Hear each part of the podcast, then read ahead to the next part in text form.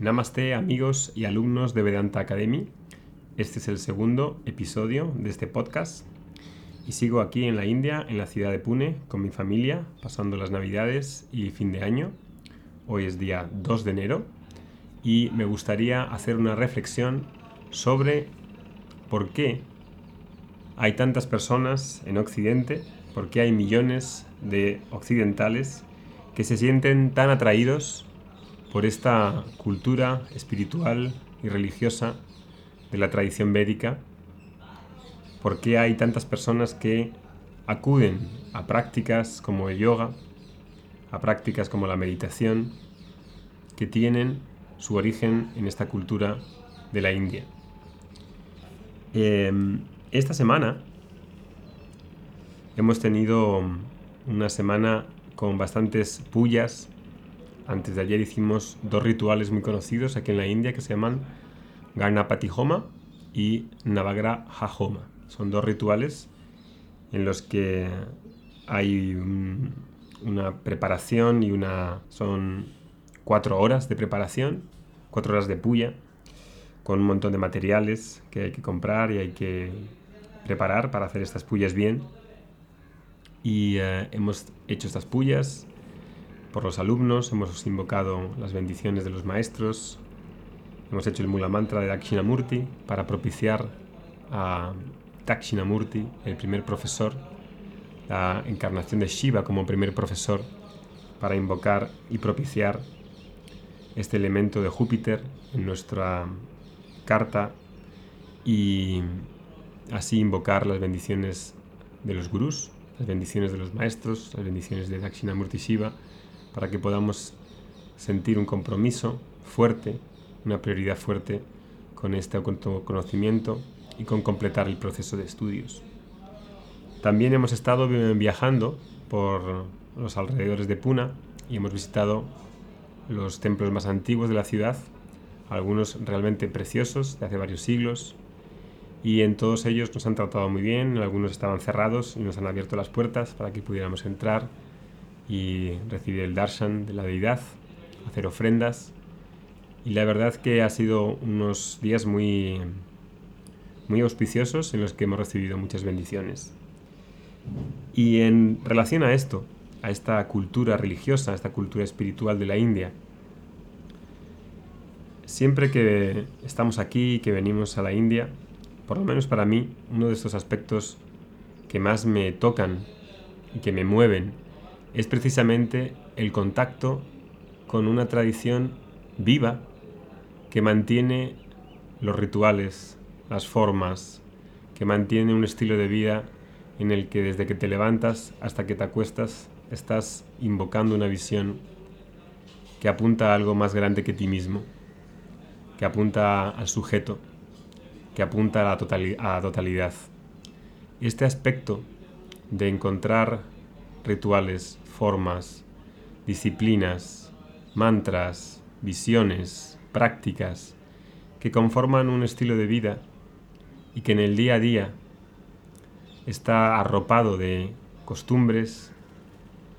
de creencias, de filosofía, de religión, de metafísica. Todo esto estilo de vida, que podemos llamarlo como karma yoga, es algo que nunca está diferenciado ni separado del estudio de Vedanta. Un estudiante de Vedanta y de yoga está arropado por este estilo de vida, por lo que llaman los nitya karmas, por los actos diarios, como la puya,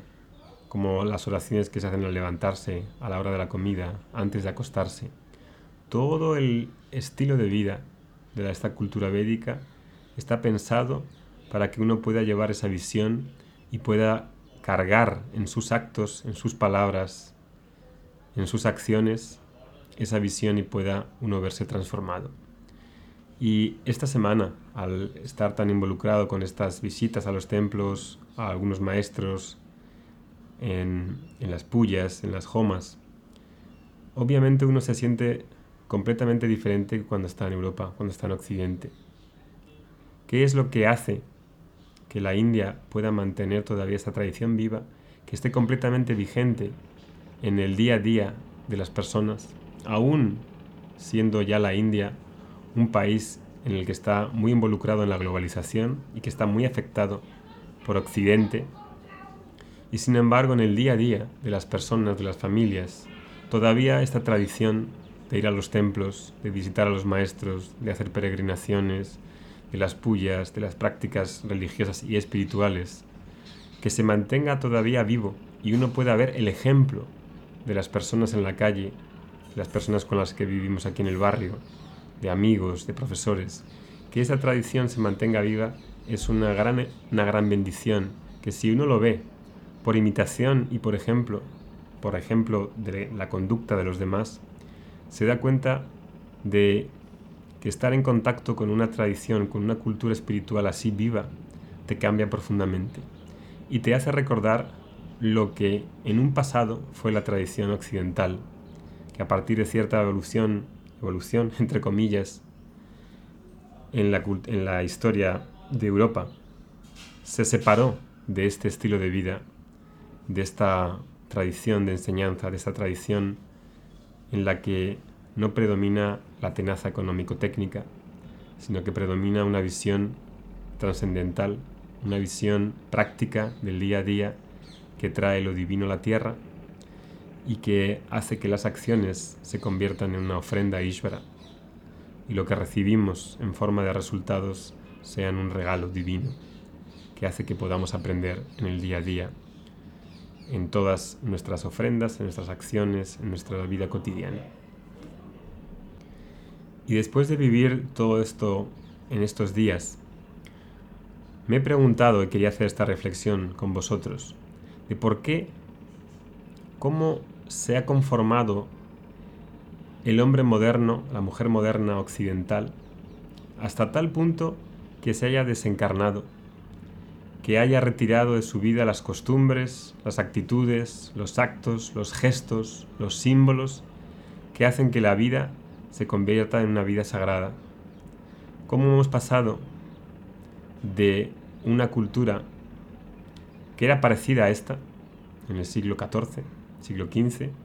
a una cultura hiper materialista, hiper individualista, en la que se ha perdido completamente el rastro, el paisaje de una vida en la que está impregnada por la espiritualidad. Por eso, cuando uno viene a esta tierra y tiene los ojos suficientes, como los ojos ávidos y observadores de ver qué es lo que hay detrás de todas estas costumbres, porque hace falta tener una mirada especial. Quien viene a la India con ojos de turista, entonces se queja, porque no tiene confort, no tiene el mismo nivel quizá de, de, respuesta en los servicios, de rapidez. Quien viene con ojos de turista, la, la India lo ve como un turista. Quien viene con ojos de buscador espiritual, se encuentra con un país que te recibe con un corazón abierto y en la que puedes descubrir cosas que no descubres en Occidente, que no están tan fácilmente accesibles. Y por eso, en esta reflexión que quería haceros, quería pensar junto con vosotros en cómo nos hemos transformado en lo que somos hoy, nuestra identidad cultural europea, occidental, cómo nos hemos transformado en una sociedad que se ha desvinculado completamente de sus raíces y de sus tradiciones y ha perdido lo que hace dar sentido a la vida y se ha transformado en un mero consumismo, en una sociedad brutalmente utilitaria. Para saber, entendiendo en qué nos hemos transformado como sociedad, como civilización, para saber desde ahí, desde las ideas que nos han conformado, desde los hábitos, las actitudes que nos han conformado, por qué nos sentimos atraídos por otra civilización como la civilización india, como la cultura védica, para entender mejor ese proceso en el que desde Occidente nos sentimos profundamente atraídos por una cultura antigua, por una cultura tradicional. Este anhelo del occidental por encontrar una forma de vivir en lo cotidiano que dé sentido práctico y teórico a su vida, una conexión con la divinidad, una conexión con uno mismo, no es una moda pasajera. ¿Por qué no es una moda pasajera? Porque esta cultura védica es una de las más antiguas de la humanidad. Porque Oriente en general es la cuna de las mayores religiones, de las religiones más importantes, incluida el cristianismo. El cristianismo no nace en Occidente, nace en Oriente. Y siendo la cuna de la herencia espiritual más grande de la humanidad, obviamente mirar hacia el este, mirar hacia Oriente, es mirar hacia la punta de vanguardia de la espiritualidad, que no ha perdido y que no, en la que no se ha roto, como ha sucedido en Occidente, esta tradición y en la que todavía hoy esa transmisión de conocimiento de maestro a discípulo sigue estando viva, sigue manteniéndose los mismos